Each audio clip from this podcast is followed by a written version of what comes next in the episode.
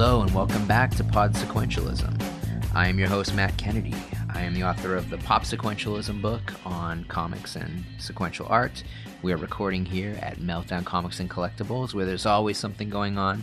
So if you hear any noise in the background, it is quite possibly the best party that you are missing right now. So I encourage you to come on down. Now, last week we spoke um, extensively on observing gay superheroes. And as part of a, a little mini series here on the show on diversity in comics, we're going to continue that conversation a bit on gender issues, on the roles of women and how they are presented in the comic medium, and specifically superhero comics. But we're going to talk a little bit around that, and we'll probably bring in some of the issues that we raised last week. And uh, but it'll all be fresh. We're also going to be checking on um, on site to see what your comments have been on the shows, and uh, maybe bring up a little bit of those comments as as we progress into the uh, the next half hour, forty minutes of this podcast. Um, I'm going to warn you that we're going to be covering some topics that are very hot button topics. Um, it's very possible that um, some of you will be upset, and I want all of you to know that very important to me and to what I think this podcast is, is tackling issues that I don't think are addressed as often um, in the comics medium and even by comics professionals. When we do have guests on the show, I, I try to ask the types of questions that reflect their particular expertise, um, that talk about the issues that you don't hear about. We talk about pay. We talk about um, attempts at unionizing. We talk about um, the roles of men and women as creators. We talk about creator rights. We talk about how creating for a corporation is very different than creating for yourself. And with that note, I want to talk about the role of women as both characters in comics, as a sales item, as exploitation, and as creators. And so I think the best place to start is to address the wide chasm between the reality of the women that we see in our day to day lives and the presentation of female characters by male writers. Last week we talked about how there weren't a lot of writers out there who were adept at capturing strong female characters. And yet, when you look at fan favorite writers and fan favorite books, and you look at Buffy the Vampire Slayer, you know, obviously a television series uh, from a very gifted writer, which addressed female characters and um, gay lesbian characters incredibly heartfelt, respectfully, heroically, and you have a, a series that gets canceled after uh, five seasons. Um, even though it was a, a kind of a cult hit favorite, we have to understand that that show didn't get canceled because everybody who thought it was a good show was watching it. They weren't. They weren't supporting it. They weren't writing letters of support when the network was threatening to cancel it. And um, you know, one of the the best things that has come out of that series is the near meteoric rise of its creator. And when you hand the reins of a huge franchise like the Avengers to someone whose most successful prior project was a marginally outside the top 10 Nielsen rated series that had been canceled a decade previously. That speaks to the voice of fandom. And Joss Whedon entered comic books to be able to further the stories that he could no longer tell on television. This helped spearhead a huge influx of television writers coming into the comic book medium. Him being very successful with a very large female fan base was able to bring that fan base over into superhero comics with his astonishing X-Men comic, which is an excellent comic. It, of course, came out a little slowly. There were some delays, uh, like many of the best series. I think actually maybe all of the best series. There were frequent publishing delays, um, which maybe stretched the patience of the average comic book reader, probably drove the publishers crazy, but were worth it. you know, at the end of the day, you've got another amazing addition to a very storied Marvel universe and a such a great franchise in the X Men that I think everybody is hoping that at some point that story will be told in a film, and hopefully by Joss Whedon. Only time will tell. But outside of Joss and the brothers Hernandez and the brothers Luna, are there many other male writers who write great female characters? That silence is uh, pretty loud in its own way, because I can't think of a whole lot of them off the top of my head. Even though, as we look on the newsstand, there's more presence for female characters, what are we looking at? Recently, there was a huge controversy over a cover with the Joker, deemed uh, incredibly violent, um, too violent for the largely female readership demographic. And there are people on both sides of this, and I, I am no fan of censorship at all. But censorship is a very specific concern. Censorship says that consenting adults cannot read something that they want to read. And I think in the case of this Joker cover, and it was part of a, a whole move in which all the comics that month had the Joker on them. Uh, this violent cover was placed on a book which has a much younger readership. And so I can understand that the decision to pull that cover um, was followed through. You know, that they received a bit of criticism for wanting to put that out there because it didn't match the demographic. When you look at films that are successful and you look at films that were great films that didn't succeed, you understand that it's marketing. That you can't put a razor blade in cotton candy and give it to a baby. You know, that there are things that are appropriate for specific audiences. It's why we have a motion picture rating system. Um, whether or not you agree with how they rate things, that's a whole different story. And, and uh, I tend to think that uh, that they don't do as good a job as they could. Um, but the idea being that it's better for the industry to monitor itself than for it to be a government monitored um, industry. Pros and cons on both sides of that. I'm not going to get too into it.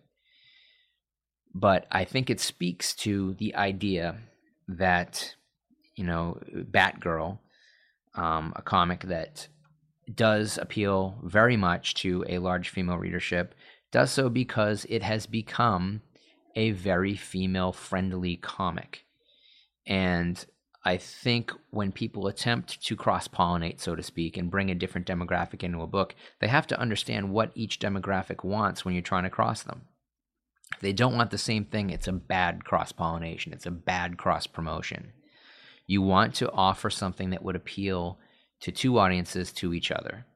That makes sense. You know, Teen Titans animated series, huge female viewership in the demographic they were going after. It matched that need for juvenile male audience who enjoyed superheroes with a female audience that enjoyed manga. Um, theme song by a a J-pop duo.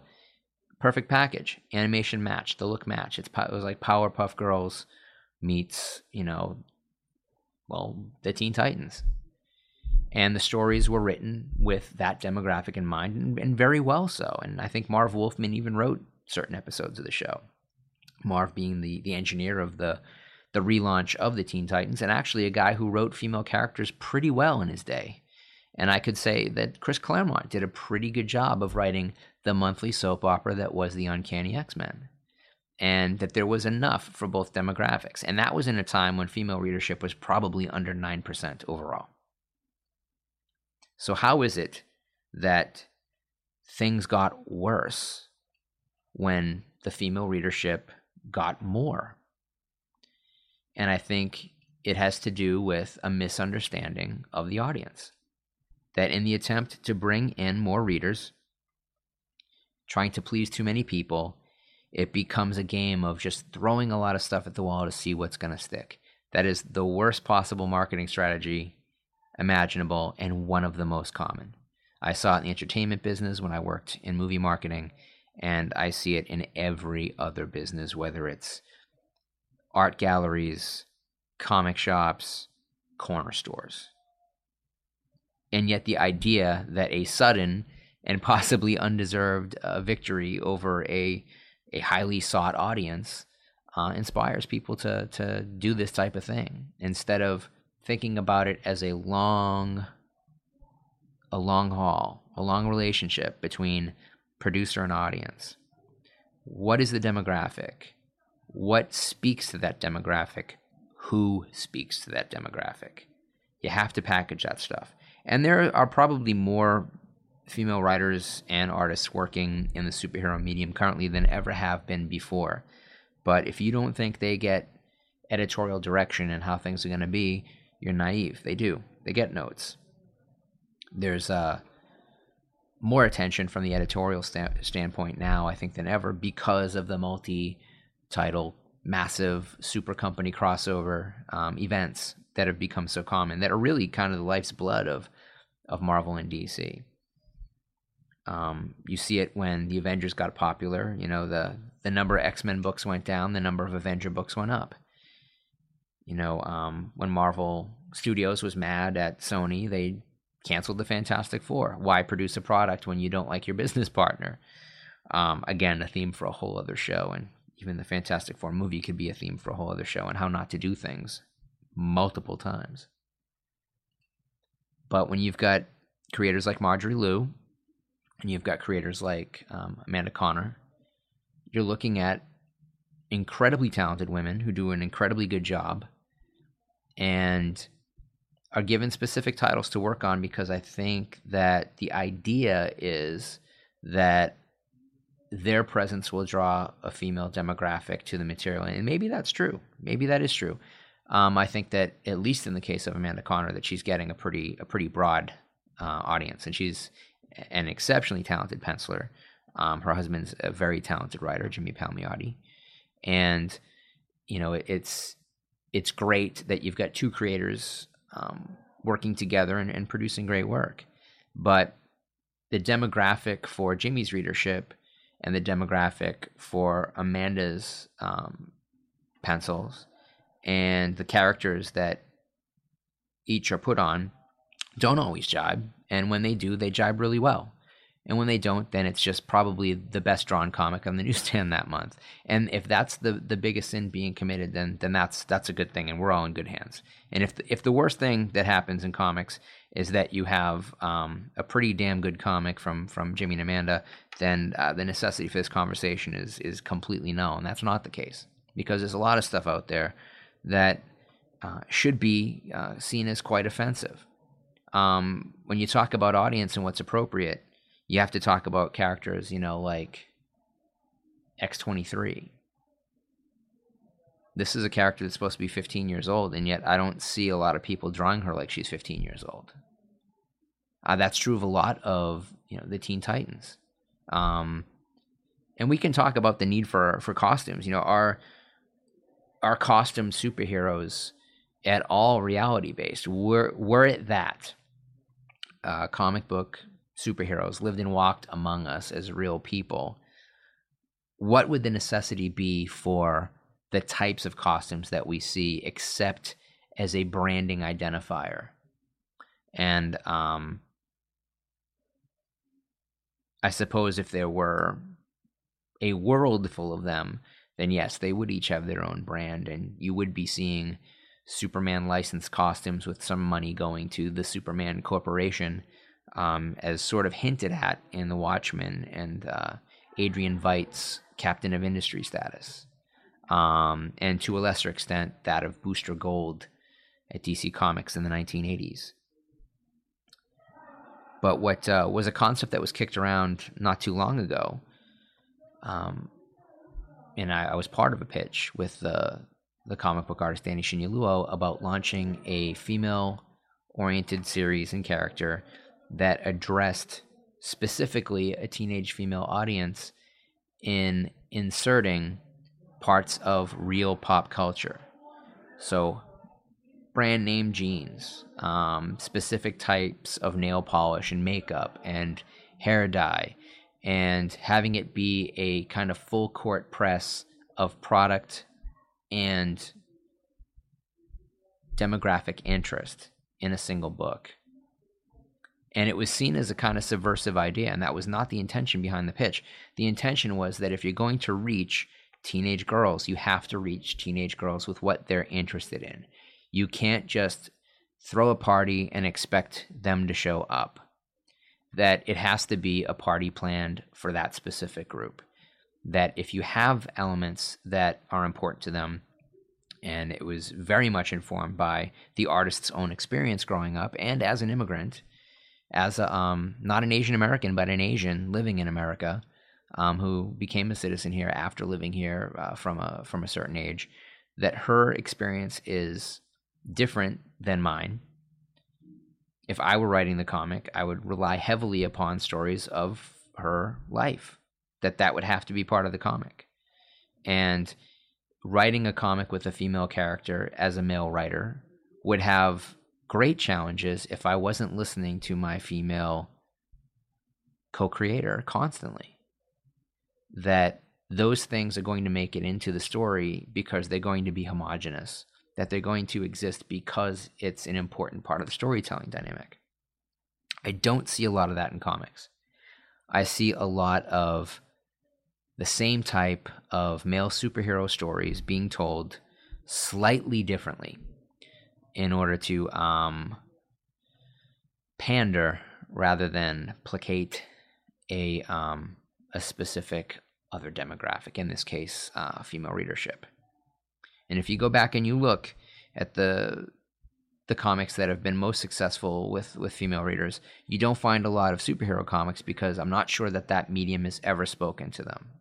It's more than just the comic looking right. It's more than them finding the um the artwork attractive. It has to speak really holistically to their world experience. If it doesn't speak to their world experience, it rings false. And if it rings false and it's not entertaining, at least in some other grandiose way, then it's not going to last. And keeping up that level of shock and awe beyond um, you know five, six, seven, eight issues is going to be difficult. It's definitely not going to last beyond thirty. I think um, where the biggest strengths have been in getting women involved in reading comics, and, and the numbers support this, have been in the supernatural, you know, um, adventure stories, whether it be Neil Gaiman's Sandman or Bill Willingham's Fables, that um, they've been writing a story that appeals to a wide female readership because there's a lot of strong female characters. And perhaps because the male characters are of a specific type of vulnerability that is appealing to a female readership. I think that's a good place to break while we hear a word from our sponsors. Hey guys, it's Briars. Just want to tell you what's going on down at uh, Meltdown Comics in Hollywood. We got Meltthology. Meltthology is a monthly comics jam at Meltdown every third Tuesday of the month. Here's how it works. Show up at the Melt at 7 p.m. and draw a page of whatever you want. At 9:30 p.m., we'll collect all of the art and $3 for printing costs. When you come to the next month's comics jam, you'll get a zine with everyone's contributions inside. There is no set theme and all skill levels are welcome. Last but not least, Meltthology contributors get 10% off their Meltdown purchase on the night of the event. Go to at Meltthology on Twitter or Facebook if you have any specific questions. Ask for Chuck, and that is at melt underscore thology. Welcome back to Pod Sequentialism. I'm your host, Matt Kennedy. And in our little mini series within a series on diversity, we are addressing the role of women in comics as storytelling mechanic, as creative contributor, and as exploitation vehicle. I'm going to take everybody back. Back to the beginning of the female superhero. Now, there have obviously been strong female characters emerging from the comic strips, um, where they were got very popular, and that popularity uh, encourage people to start writing them into actual comic books and not just the strips, not just the funnies. the most popular of those early characters was Wonder Woman.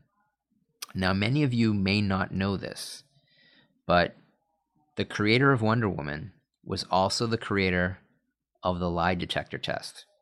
The lie detector test that's used in police departments to this day across the country. Um, many of times, the results are which are uh, inadmissible in court, uh, inconclusive, is most often used as a bargaining chip by police departments in order to have a conversation with someone accused of a crime, more so than um, it being relied upon heavily as a um, yes no scenario of whether or not someone's telling the truth. That makes sense when you realize that the Wonder Woman character had a magic lasso that would make you tell the truth. Um, that same technology was actually licensed a few years later to uh, L. Ron Hubbard in his development of the E meter. Uh, again, probably a theme for a different show. Um, very fascinating character there. But Wonder Woman was fascinating because she was presented as an Amazon. Um, not really a superhero in the traditional sense that Superman was a superhero. He was, you know, a baby that came from a planet whose gravitational pull and uh, whose uh, red sun um, instilled him with powers in our world of a yellow sun and with uh, less um, less of a gravitational pull, and, and therefore he's a Superman among men, uh, and not like billionaire Bruce Wayne, who builds a lot of gadgets and trains himself to become a better fighter, but that she comes from a mythical race of warriors. And that very idea, and kind of a revolutionary idea in the 1940s when sensational comics is first published, and when Wonder Woman becomes um, a very popular character uh, the idea that this powerful woman is from a mythical folkloric race was a revolutionary idea, but it was also very much an idea of its era in that it had automatically built a wall around the idea of strong women. Now, this is not going back to the, you know, Mary Wollstone, uh, Frank, uh, the, the Mary Shelley era of feminism. It's not the Susan B. Anthony era of feminism. It's it's much later. You're talking about the era of Adam's Rib. You're talking about the area of Katharine Hepburn, of Barbara Stanwyck, and so movie actresses exuding a power which was a glamorous power, and that is from whence a character like Wonder Woman comes. But she's not this kind of proto feminist character and indeed in her identity, she becomes somewhat of a shrinking violet. She's not even as, say, strong willed in her private identity as is Lois Lane, who is ever the damsel in distress for the uh, ubiquitous Superman. Is a very different dynamic, and I think that the birth of this character as a springboard for all female superheroes to follow creates a box that it's been very difficult for female superheroes to get out of ever since. That it has been rare to see a very strong female superhero who is also a very strong female secret identity. And there's a role play aspect to it. There's a Madonna whore complex aspect to it. There's a very male placating idea behind this formula. And that formula has persisted. It persists to this very day. The exceptions we've mentioned last week in talking about gay characters and, and great gay characters in comic books, the recent Batwoman, the recent Question, um, that they are strong women in their in their private lives. It took a long time from the 1940s to the 2000 almost 10s for that formula to change. This is identical to the struggle of feminism in the real world. It is a parallel with the civil rights movement. And yet, both are still underrepresented in reality based superhero comic books. And I'm not here to wave my finger. I don't have a solution for this. I can't tell you how to how to write a better female superhero comic. I can't say for sure that there is a way to do the superheroine um, as positively and differently to embrace the power, the passion, and all of the great qualities of every great woman on this planet. I can't tell you how to do that. But there's got to be somebody who can. And I really wish they'd start writing comics. We're going to take another break. Loot Crate Comic Con in a Box. This is a monthly subscription service where, because of their iconic partners, each box is packed with exclusive items. There are different plans to suit your needs, and when you enter the promotional code MELTDOWN, you will get $3 off your crate. Check it out at lootcrate.com. Welcome back to Pod Sequentialism. I'm Matt Kennedy. So, we've been following up in our series of diversity in comics, um, following last week's podcast of um, gay superheroes with the role of women in comic books.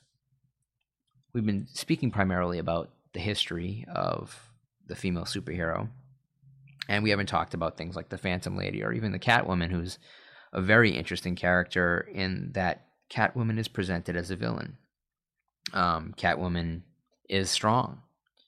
And so, to a 1940s audience, a uh, a strong woman running around in a cat costume, which is somewhat a metaphor for uh, you know sexuality in its way, masked sexuality, which is a, a whole other different level of uh, Freudian psychology, if not Jungian. That we're starting to understand why limitations exist on the audience for comics that while we do seem to get more and more girls and women reading superhero comics, that there seems to be the same disconnect to a great degree as existed before still today. That's mainly in the team books. And I don't know if it's that the people writing the team books just don't have the capacity to balance um, a big group of, you know, deeply written, um, well backgrounded, um, wonderfully concepted characters, or if it's you know the idea that now you know comics used to be longer. You know, I think the average page count in comics in the 1980s was 32 pages. I think now it's 22, so you're missing 10 pages um, per comic. That's a lot. That's a lot of information. That means that month to month, people are getting less and less of a story. That means more hook to keep people buying the comic book. That necessitates a certain amount of splash pages. That necessitates title pages. So, really, how many panels do you have to tell an interesting story? You can't fill them all with word balloons. You can't get the story across that way. In 22 pages, I mean, it, it's it's like the equivalent of nine ball versus eight ball. There's a lot less balls on the table. There's a lot less meat on the plate. There's a lot less space to get your story across to catch the audience. It's it would be like trying to reformat a 1-hour drama as a 22-minute sitcom. And I think that's exactly what's happened. So how do you fix it? How do you get beyond that limitation? Well, if you're an independent, you can pretty much publish whatever page count you want, and you can have your cover price reflect that, and um, speak to retailers and find out what the what the golden cover price is that keeps you in line with your audience, that you don't lose them financially because you've expanded your page count. And we have to assume, as dangerous as that is, that the big publishers, Marvel and DC, have conducted studies on this, and that that has led them to the 22 page story. That that's the fewest pages that they can get away with, that they can fatten it up with ads in between, um, and that they can put a specific cover price on it, and everybody's kosher with that. But maybe they haven't. Maybe there was no research. Maybe one month they just got less pages from somebody. And in order to placate the constant publishing schedule demanded by a DC or a Marvel, um, very popular pencilers often fall behind. Uh, the days of Jack Kirby working on eight or nine titles a month, doing 32 pages each, while ghost outlining several other comics for other people to finish and plotting them. That those days are gone. There's nobody like that. There's nobody like that. There will never be anybody else like that. I don't think there's anybody like that in Japan. So if you're enjoying the amazing pencils of Frank Quitely, understand that it takes him a lot longer to do his pages than it took Sal Buscema in his era. And that leads to delays. How do you get around those constant delays, which risk readership walking away? You publish less pages. You move the big event pages into a smaller amount of space. Your first big event comes sooner, your cliffhanger comes sooner. That affects the story mechanic. And you can tell when you read them back in an omnibus that the story has been presented that way, rather than there being a great commitment to telling a great story over more pages, over a longer period of time, with the risk that the audience walks away. So, what we're talking about is an inherent problem in the storytelling medium. Because, as we know, the difference in demographic between male readership, you know, give me the TV remote, I'm going to go through a million different channels every 10 seconds, and the woman sitting next to that man going crazy watching him going through those turning channels is the attention span. If you want to draw more of a female readership in, then you have to respect that they want a more detailed story. They're willing to put more time into it, invest more time into the relationship with those characters, and deliver that instead of, you know, what is equivalent to the coitus interruptus of the fast delivery of a 22 page story. You can't just change the team, you got to change the game. We spoke last week about some of the great comic book writers. We talked about their ability to write great female characters. We spoke about that on this earlier pod earlier on this very podcast. And certainly Judd Winick, great writer, working on some great titles. There's others. There's quite a few people that write great, great support characters which is difficult. One could argue that many of those support characters, under the tutelage of those writers, would make great stars, great characters in their own books. But now there's a big plan. Every comic book that's getting published is, in the eyes of its publisher, a movie product or a television product. So, getting too far outside the box of what that second use may be is counterproductive to the division that makes more money than the comic division. So here you've got this quandary. You've got comic sales that have been declining steadily over decades. You know, the days of the early 1990s and 7 million copies of Spawn number one are so far gone. Um, we're never getting back there. It's just not going to happen. Newspaper circulation is down. Specialty book publication is the only thing that's gone up Kickstarter is now the fifth largest publisher of books in North America. That means people are just producing their own product in limited quantities for the audience that they can raise. But they're doing it themselves. by taking out the, the corporation, they get to tell those stories the way that they want to. And comics are a big part of that publishing. And there's great women driven projects that are being kickstarted. Satine Phoenix has a comic out. It's pretty great. She's writing it. She's drawing it. Probably have her on this podcast coming up. One or two shows away. We're going to talk to her about that.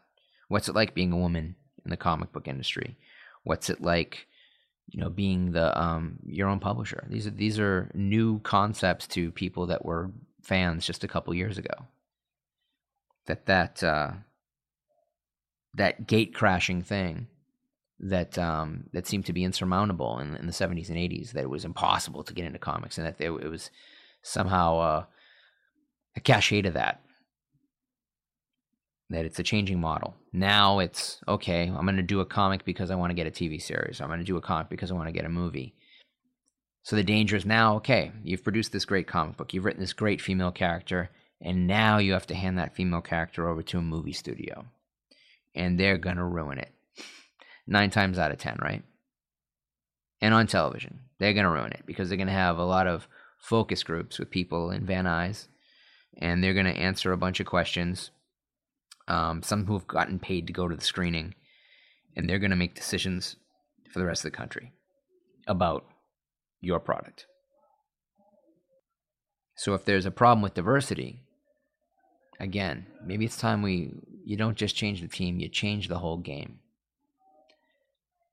More people have to start investing in their own dream. They have to start producing the work that they would read. Identify a demographic, identify a story, identify a theme, find something that isn't out there and make it. It's never been easier to do that. If you get online, you can find your tribe. You can find people who are into what you're into with a click. You get a few hundred, a few thousand. Hell, get a million. Like minded people. You get a project off the ground. You've got a success story if you're all on the same page, if it's well written, if the characters ring true, if it's done well. None of these things are impossible. You know, the sky's the limit on these things. And I think that it's time that we really start to take that power away from the publishers and the media companies that have it. You know, there were there were a lot of laws against the types of uh, conglomerates that exist that tie our hands over issues like copyright, endless copyright. A corporation can copyright an author's work and not pay him for it. Well, thank God that got you know reversed pretty recently with the decision for settlement out of court actually for the Jack Kirby estate and finally crediting him for the the many characters he's created for the the Marvel universe. Maybe that's the beginning. But what we need as a fan base, as professional appreciators in our own way of these amazing creations by very gifted people, is we need to help them see their dream through. We have to support what we love. If you don't, it's going to go away. And once it's gone away, it might not be easy or even possible to get that back. If you've got that idea, if you've got that notion, if you are a, a young woman or a person of color or a kid with a original idea that you don't think is out there yet, just get to it, do it put it up online. You know, do what you need to do to register it. Give yourself some kind of protection. It's not that difficult. But get it out there in the world. And you know what? You're going to find out that there's some people out there that like it. And yeah, you might get your share of uh, anonymous haters, cowards, people who are jealous that you're doing something that they don't have the gumption to do, that they got no grit, that they're not going to get off their cases and do something original, that they'd rather sit home and criticize. You know what? You never had them. Don't go after them. You're going to find enough people who do want it. And it's going to motivate you, and you'll motivate each other, and you'll tell stories together. And this is how you build the new reality. I certainly don't mean to get so esoteric, but the bottom line is that sometimes if the people you rely on don't create for you what you need, you need to create on your own and not for them. So encourage people who you see in the big two to be able to kickstart their own projects. Encourage, support them when they produce their own creator owned books. Get behind them. Share on social media the things that you enjoy. Get on Pinterest. Instagram it, Facebook it, Twitter it. I can't believe I just said Twitter it, not tweet it, but hey, you know what I'm saying. Get out there, share it, spread that thing that you love. You'll meet other people who love it too. You'll have that commonality, you'll have a community, you'll build a society. And that's what it's all about, right? That's what that's why it's the Marvel universe. It's why it's the DC universe. It is an infinite collection of societies created by people just like you who had stories about magnificent, heroic characters that resonated within you, within your understanding, within your hopes and dreams, within your wished reality. Sometimes those stories are dark. That's okay. It's not always sunny out there, not even here in Los Angeles. There's room for this. There's room for every type of story. So don't be afraid to tell yours. This has been Pod Sequentialism. My name is Matt Kennedy. I hope you'll tune in again next week. Feel free to send us a message about anything that I've said, whether you agree with it or hate what I've said. You let me know. We'll address this in a future podcast. We'll talk to you soon.